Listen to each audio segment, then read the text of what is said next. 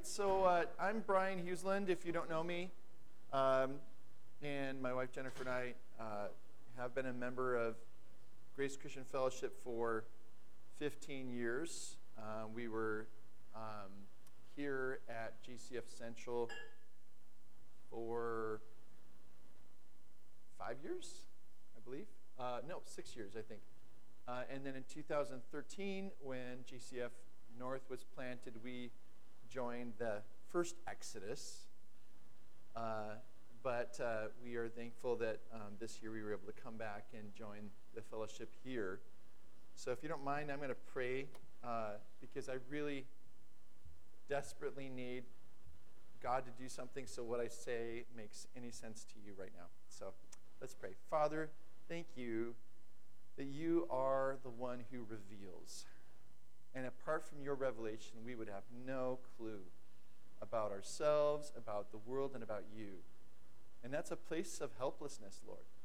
But it's also a great place in which we can see how generous you are. That you give us specific revelation in your word to guide us, and your Holy Spirit to open our eyes to what that says. You also have created this world not as some kind of fake or matrix like deception, but rather, God, it is, it is the book of your general revelation, which through a scriptural lens, through, through a biblical understanding, we can start to understand and see how things connect and make sense. We can see observable phenomena um, and ask good questions. Sometimes we have answers, Lord. Sometimes we just have to bow our knee before you and the mystery. And yet, Lord, you call us to try to understand. So help us today and help these things to um, just be beneficial for everyone. Help me, Lord, I pray in Jesus' name. Amen. Well, perhaps the relationship between creation and science could best be illustrated by that classic movie of American culture. I'm not speaking of Citizen Kane nor of Star Wars, but Nacho Libre, in which Esqueleto uh, says, I don't know why you always have to be judging me, because I only believe in science. And of course, Nacho's response is, you know, I, I, you know, I feel for your salvation, you know. You must be baptized. Um, now, obviously, Nacho's theology is not great either but it does illustrate in a kind of a humorous way the fact that scripture and modern science really are uh, awkward partners at times. And so, I guess the first thing we have to ask is how do we see scripture and modern science? Do we see them as diametrically opposed and fighting in an alleyway? Or do we see them as together wrestling with the questions of the modern age and coming to a place of, um, of understanding and uh, encouragement in this uh, confusing and chaotic world. How can we find order? Well, we need to start, I think, by going to Mark 10 9, where Jesus tells us that and he's, of course, referring to marriage, but I think there is applicability here. Jesus says, What God has joined together, let no man, let no one separate. And so there's many, many ways in which God has integrated things or he has placed things. They're supposed to inform each other, they're supposed to be uh, mutually helpful. And yet, because of our own sin and unbelief, it easily becomes this false dilemma. Um, and so we need to go back, and, and, and as Grudem kind of reminds us in this chapter uh, of systematic theology, that theists were involved in the development of modern science at the very beginning. And that science, as it's understood nowadays, which is now not only a discipline, but almost like, like a, a, complete belief system, right? Uh, and the way it's treated. But really, all of this is, is standing on the shoulders of people like Isaac Newton, uh, Johann Kepler, and many, many others who, because of their uh, belief in a God who ordered the universe and designed it with intelligence, uh, that we should expect to find order in the observable universe and that it, things should be able to make sense. Of course, this is as well combined with you know, unhelpful philosophies and worldviews such as the Enlightenment. So there's obviously issues. I'm not saying somehow that we had a golden age where every scientist was a Christian.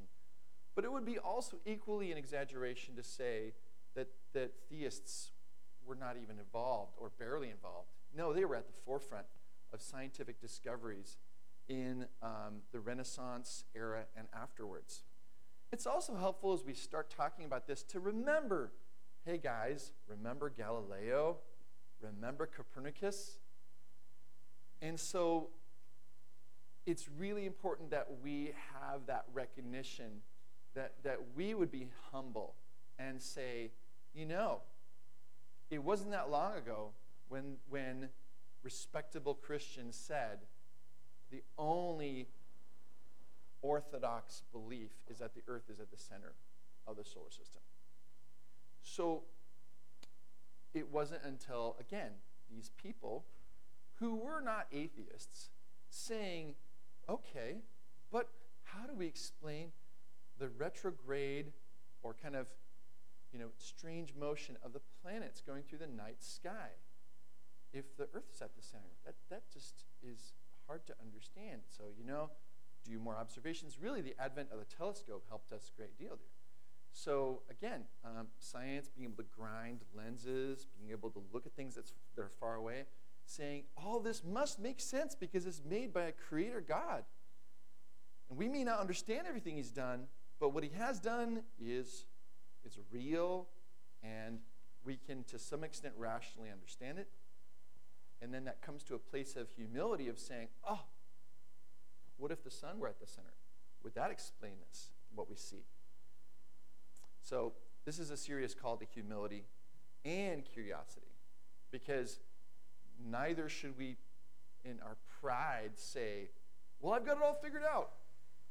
On the other hand, we must, I think, be willing to ask questions and be curious, and whatever level you're comfortable at, to say, you know what, this actually does matter.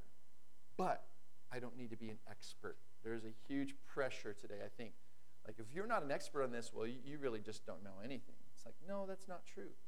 Every human being has the ability to understand what they need to know about the origin of the universe, even if they don't know everything. So we do need to listen and look and think about this. So as we as we move forward, a couple of, of other uh, points that are probably helpful. Just a reminder that on the one hand, the Bible is not a science textbook, which simply means that we are meant to use Scripture not to explain everything observable, because that's not the purpose of Scripture. Um, it, it, doesn't, it's not meant to, to, um, to explain every observable thing and why that happens or how it works. However, on the other hand, the Bible is completely authoritative regarding the origin of life. So we see two opposite problems is that uh, you can either try to say, well, no, no, no, no, no. The Bible, the Bible's about spiritual things. It has nothing to say about science. Oh, yes, it does.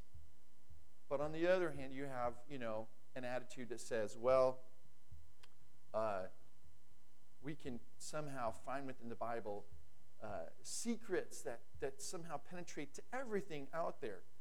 There's limits to what science can do, and just honestly, what our understanding can bring us to. There's mystery here. And Christians should not be anti science, but that just asks the question what is science anyway? Well, I thought it'd be useful to go back 200 years and say, what did Webster say in 1828? The Webster's Dictionary in 1828 said in a general sense, knowledge, if I can read this while shaking, in a general sense, knowledge or certain knowledge, the comprehension or understanding of truth or facts by the mind, Also, the seven liberal arts branches of knowledge grammar, logic, rhetoric, the trivium, arithmetic, geometry, astronomy, and music, the quadrivium. And, and then a sample sentence. The science of God must be perfect. Okay? Okay, so really, their broader understanding of this word science, we know words like omniscience have the word science embedded in it, right? Meaning God is all knowing. So, really, the word science had that originally more expansive definition. 200 years later, uh, the online Merriam Webster dictionary defines science this way a knowledge or system of knowledge covering general truths or the operation of general laws, especially as obtained and tested through scientific method. The Malay tapir, the largest of the world's four tapir species, remained largely invisible to science until recently. And so you see a kind of a shift there, don't you? It's a little bit more of a narrower definition. And what I find really kind of fascinating, just from a philosophical point of view, is the way in which science kind of stands in as not as a just a collection of, of facts, but almost as this entity almost. The tapir remained largely invisible to science. Science isn't a person, right? Science is a domain of knowledge. Well, anyway, not to be nitpicky, but you can see over time it's about what can we observe, what can we see. So there is truth to this. Hey, the domain of science is really about what we can see rather than staking, you know, saying, well, this is probably what happened. That's not really the domain of science. But it is very specific about what can be tested through the scientific method rather than that earlier sense, which is to try to understand God is the science of God. Of course, it's going to humble us, as should all sciences, in my opinion. So, logic and science, much more integrated than um, maybe people nowadays would, would recognize. That there's all this integration, um, as we should expect from a common creator, uh, or creator of all these things in common. So, uh, we're going to look at two things, or at least this is what, this is how Grudem lays it out. So, I'm going to follow that, okay? So, he basically gives us three things uh, for the rest of this morning, for the next 30, 35 minutes, what I'm going to try to do is I'm not going to try to do what I did last time I was teaching, which was kind of like the shotgun blast of information. Um, now, there's still going to be a lot here, but I am going to restrain myself. Plus, I'm skating on the, on the brink of my own knowledge here as well. There's so much in here. And Grudem acknowledges, he says, you know, uh, this is one of the only chapters where I have to make extensive quotations from other authors because I'm not a science expert. And so he's looking to many other authors that he thinks uh, can, can describe things better. But basically, what I'm going to do is I'm going to try to walk you through three things. One, what would be the objections to the Darwinian theory of evolution just from a scientific point of view? In other words, I don't mean secular, but I mean if we were to start just by saying, does this even make sense? When we look at um, the world and what we can tell, especially with the recent, I mean, so uh, two things I need to quick say just because you need to know them. First of all, Grudem's first, I think Dave, and, Dave Nelson and I were talking about this last night. I think Grudem's first edition of systematic theology was written in like 1996, kind of the mid 90s. And uh, he even anticipated that the next time, he says, in the next 25 years, I would expect that we will probably find a lot more um, discovery that will help clarify some things. And sure enough, the more and more we study the human uh, uh, genome, the more and more we study um, the, the cell, the more and more we study all sorts of um, details, we find that actually there's more and more of a scientific objection to the theory of evolution. Um, and I, am going to try to make sure we have some time for questions or comments at the end, okay? So that's why I'm going to gloss over a lot of stuff here. The other thing I do need to tell you is just, and I'll, I'll come back to this at the end, but um, just disclaimer. So I am a young earther, but I'm a sympathetic young earther. And I think that it's important that we not throw mud at each other. However, like I said, three things. One, what are the scientific objections to the Darwinian theory of evolution? Two,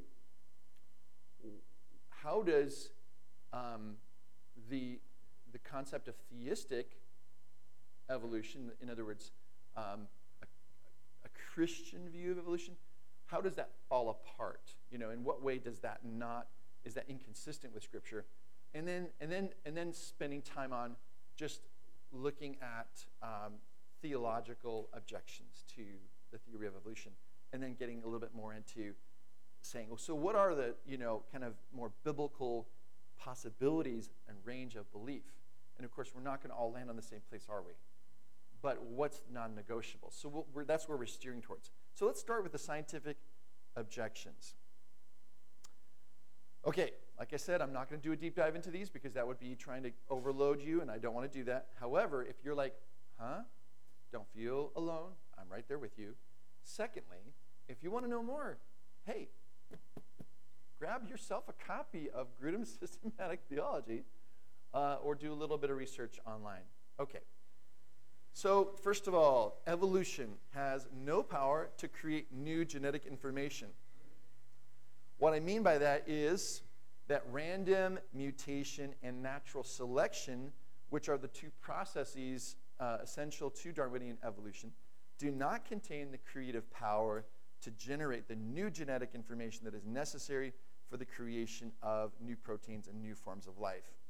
Two people that uh, Grudem does quote uh, in this section of his chapter quite a bit are Stephen Meyer uh, and the molecular biologist Douglas Axe. Uh, and again, there's just a ton of information in this chapter. I'm not going to go through all that. Yes.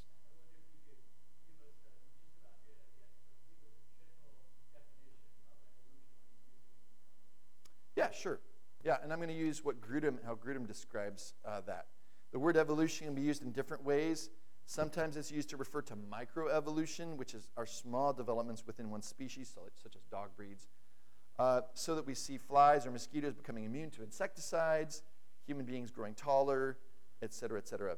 Innumerable examples of such microevolution are evident today. No one denies that those exist, but that's not the sense in which the word evolution is usually used when discussing theories of creation evolution.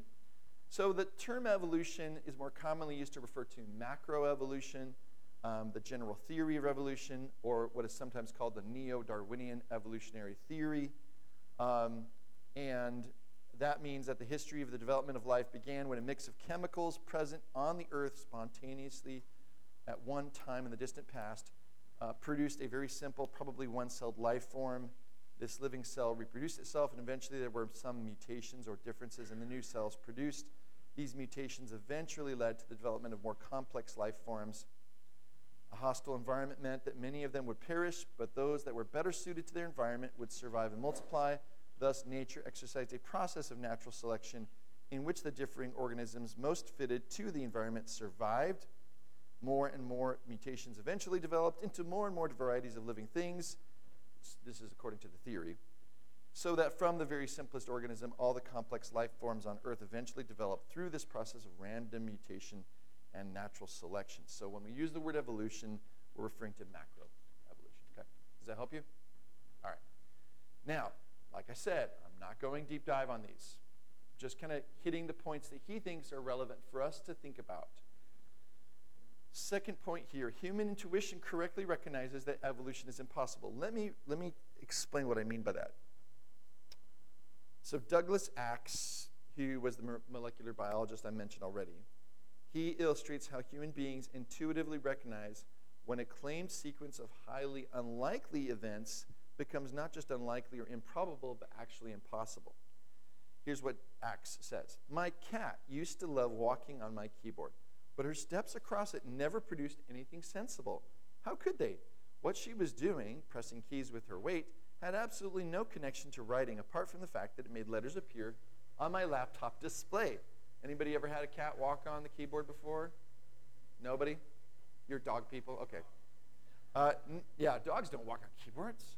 Uh, now, if I had to argue that it's possible for a cat's footsteps to compose a sensible paragraph, I know how I'd go about it. I'd break the impossible big outcome, a sensible paragraph, into something much smaller. Paragraphs are written one key stroke at a time, so that would be the attainable goal. if you had typed N O V E M B E, for example, no one would think it impossible for your cat to just happen to step on the R key, thereby completing the word November. It seems we also have to agree then that, well, the cat could have stepped on the shift key and then the N key to begin with. Unlikely, but not impossible. If it did, then we would agree that stepping on an O next is within the realm of possibility. And if that were to happen, well, who would say V couldn't be stepped on next? You get the idea. By continuing the succession of unlikely but possible steps, we seem to be forced to conclude that, strictly speaking, it isn't impossible for a cat to have written this chapter for me. And yet, we all know that, practically speaking, it is impossible. So, his, his um, scenario or example he's trying to use, his story, is pointing out to the fact that um, in order for there to be changes, and again, there's, there's just so much here we could go into, but, but at the very beginning here, in order to have not, um, you know, new genetic information, um, you've got a, a, finite number of organisms that have ever lived. But the number of, of um, changes that would have to happen just uh, in, in, in order to be able to make a new protein fold, for example, out of amino acids, would require more small changes than we have organisms. Okay? So we're going to try to focus on the big points here rather than the small details. Like I said, it would take us all day to, to wade through a lot of this information, and there are people well better suited than, than me to ask some of this. But I'm just going to take you through some of it. Also, what Grudem points out is that random mutations are, for the most part, and actually overwhelmingly harmful. Um, we know this because of cancer. We know there's a lot of different mutations that, that uh, happen. But, but when we think about it, uh, a lot of the changes that can occur in the human body, uh, so for example, if a certain base in DNA is mutated, um, that will almost always be a negative thing. Uh, not necessarily, but there are a lot of harmful random mutations, so it's not going to be beneficial every time. And then just the fact that non living matter does not contain and cannot produce the information necessary for life. James Tour, who is an, a synthetic organic, organic chemist um, and professor at Rice University, who is named among the 50 most influential scientists in the world today in, in uh, Research and Development magazine in 2013, wrote Few biologists have ever synthesized a complex molecule ab initio, out, of, out basically out of nothing. My experience with organic synthesis leads me to suggest that chemistry acting on its own simply does not do what it would need to do to generate the biologically relevant macromolecules, let alone the complex nanosystems in a living cell. So, and he says, as a professor, we teach our students that when a mechanism basically a, a, a, thing that you create to try to explain things, kind of like a geocentric model of the solar system. When a mechanism does not support their observations, the mechanism must either be revised to support the facts or entirely discounted. Those who think scientists understand how prebiotic chemical mechan- mechanisms produce the first life are wholly misinformed. Nobody understands how this happened. Maybe one day we will, but that day is far from today. So, just that first initial step of you know, assuming that, that chemically, because we're made of all these different things, that, that this emerged, that itself is, it cannot, it cannot do that. It does not have the ability to produce the information necessary for life because of the intricacy of DNA on a micro uh, biological level. Creating new life forms would also require more changes than just mutations in DNA. For example, did you know that there's a thing called epigenetic information? So when you look at an embryo, it's not just that this, the embryo of an elephant is different from a monkey, is different from a human, but that apparently in the DNA, there's also basically this inf- extra information which directs that embryo to develop a trunk or a leg or an arm. And so you not only need to have mutations in the DNA, you would also have to, at the very same time, change the epigenetic information or that kind of, that kind of, um, I kind of think of it like Legos. Again, I'm a fifth grade teacher, so bear with me. Um, so if, if you, if I have a, a Lego set that's a car, it's got a little instruction set, I could make the car, right? Great. Now, if new pieces are introduced, right, uh, that could make this car into a helicopter, but, but the, the instruction manual is not at the very same time changed, it will not create. It's more like a computer program in that sense, right? It's not like where we would say, oh, I could just, I could just put this together and make it work. It's not like that. All these things have to be done at the same time. So it's not just a matter of new mutations, but you're going to have to have a new instruction manual. You're going to have to have a new, a new directive being able to, um, so that the, the changes happen exactly at the right time in the embryo of each living creature. And that requires a coordinated activity of thousands of genes together uh, in order to give an animal a new body form.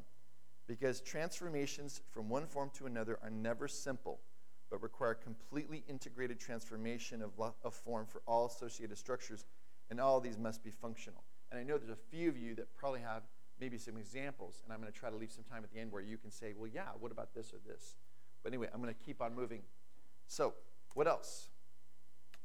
Uh, Michael Behe, in, uh, also in the 90s, came out with a landmark book at that time, uh, and that was called uh, Darwin's Black Box, I believe. And, um, and he talked about the irreducible complexity of the living cell. When you, you've probably all studied the, the cell in high school, um, and there's so many pieces there that if you take one part out, they don't, it's not like they can function without it usually. There's a number of different things. Um, and an example that Stephen Meyer talked about uh, was the, no, sorry, this is Michael Behe. The cilium, which is a structure that looks like a hair and beats like a whip, and enables a cell to move around in a liquid somewhat like a paddle moves a boat. But the cilium, this is so this is a one-celled organism that's able to move itself around. The cilium will only work if another component within the cell acts like a motor to provide energy, and still other components act like connectors to transmit the energy from the motor to the paddle the system is irreducibly complex because the whole system ceases to function if you take away one part. Behe then argues that evolutionary theory can provide no explanation for this because the individual parts would be useless and would provide no natural advantage to the cell. I'm not sure if rotifers have cilium or not, or cilia, but there's a number of one-celled organisms that, you know, that's how they function. So how would that evolve all at the same time? Um, fossil record is filled with gaps characterized by sudden appearance and then continuity of recognizable kinds of animals. Um, and those transition fossils are few and far between. There's even arguments over the Archaeopteryx, which is one of the few. You know, it's this kind of like ancestor of the birds, bridge between the reptiles and the birds kind of thing. It's essentially a dinosaur. There are feathers shared between uh, these creatures, but it's not as clear and, and case closed as we would be led to believe because there just aren't as many of those transition um, fossils. Similarities in structure and appearance are better understood as evidence for the same designer than as evidence for the same ancestor. So that whole phylogenetic tree, right? I don't think that, I mean, I don't, I can't speak for Linnaeus, he's dead. But when, when Linnaeus designed the um, modern uh, you know, tax, taxonomy of, of um, how, you know, you have genus and species, you have all these different ways of categorizing all the creatures. I don't think at the time he was saying, you know, it all has the same ancestor. He's looking at it and saying, how can we, looking at their, the shape of their bodies, their morphology, how can we tell them apart and find common characteristics just for ease in categorizing them? So I think that's a good point. Uh, archaeology points to an abrupt appearance of humans on Earth, clearly distinct from older ape like animals. Um, that's the other transition fossil. Some people will point to and say, well, there are these kind of ape like humans, but there are very few actual fossils. Teeth, portions of different skeletons, it's still being worked out. And human beings are vastly different from chimpanzees. This is a worthwhile quote to read to you. Our brains, this is, uh, let's see here. This is from Reeves, Colin Reeves, and Ann uh, Gauger, a Swedish professor of mathematics and statistics. Okay, anyway, they, and, and also a scientist here, uh, Reeves. They go on to point out many di- more differences. Our brains are larger and continue to develop long after birth. Our musculature is weaker with smaller bone insertion points. Our thyroid hormone metabolism differs. Our immune systems differ. Our diets differ, and our intestines reflect that difference. We shed tears. Chimpanzees don't. We can swim and have a diving reflex, but chimps can't swim. We walk and run upright. Our feet are different. Ours are designed for walking and chimps for climbing. Our shoulders are designed for throwing, while chimps are designed for climbing. Our pelvis and hips are oriented so as to permit upright walking. Our hands are designed for tool use, not knuckle walking. We have greater fine motor control, and our thumbs can touch the far side of our hands. Finally, there are all the cultural and behavioral differences. We plan, we think about the past and the future, we make intentional decisions, we can delay gratification for long periods, we engage in long range trade. Adults play, we dance, we make music, we have language and communicate symbolically, and we write novels and poetry. We have mathematics and art. We domesticate animals, engage in, engage in agriculture. We wear clothing. We engage in hospitality. We control fire, and we measure time. We practice religion and we bury the dead. We have empathy for others and altruism on a scale unknown in the animal world. We care for the infirm and the elderly. We see nothing like the human scale of behavior in chimpanzees. Our culture is exceptional, even unique by any standard of the animal kingdom. It is orders of magnitude and more, more sophisticated than anything chimpanzees do. Are there similarities? Yes, but those similarities in structure are better understood as evidence for the same designer. The genetic diversity in the human race could have arisen from one original couple, as opposed to often what we're told uh, uh, by those who would um, advocate Darwinian evolution.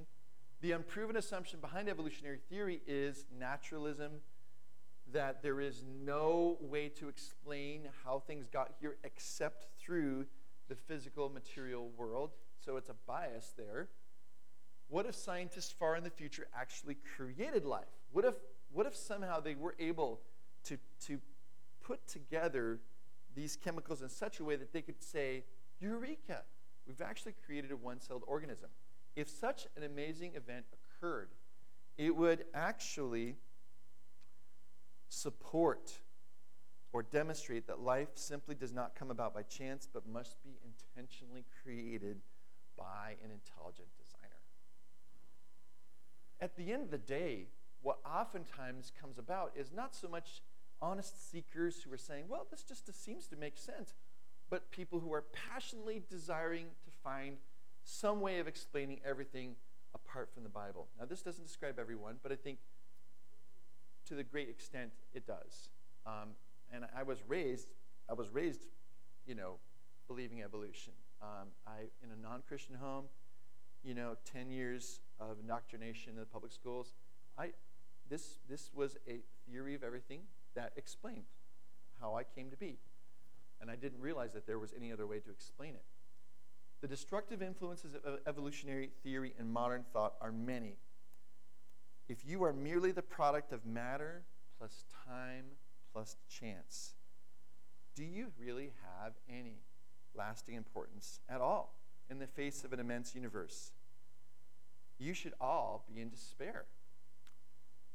And, of course, how are you to say that your moral code is, should be adopted by anyone else. In such a case, the only thing forbidden is to say that one knows that certain things are right and certain things are wrong, right? That, that that's wrong. You, you can't say that. But I think that's changing now. I think people are, are starting to say, no, actually, there are certain things that are right and wrong, and you're wrong. And uh, your antiquated set of beliefs is Um, and then you can go through all the, the woke terms today.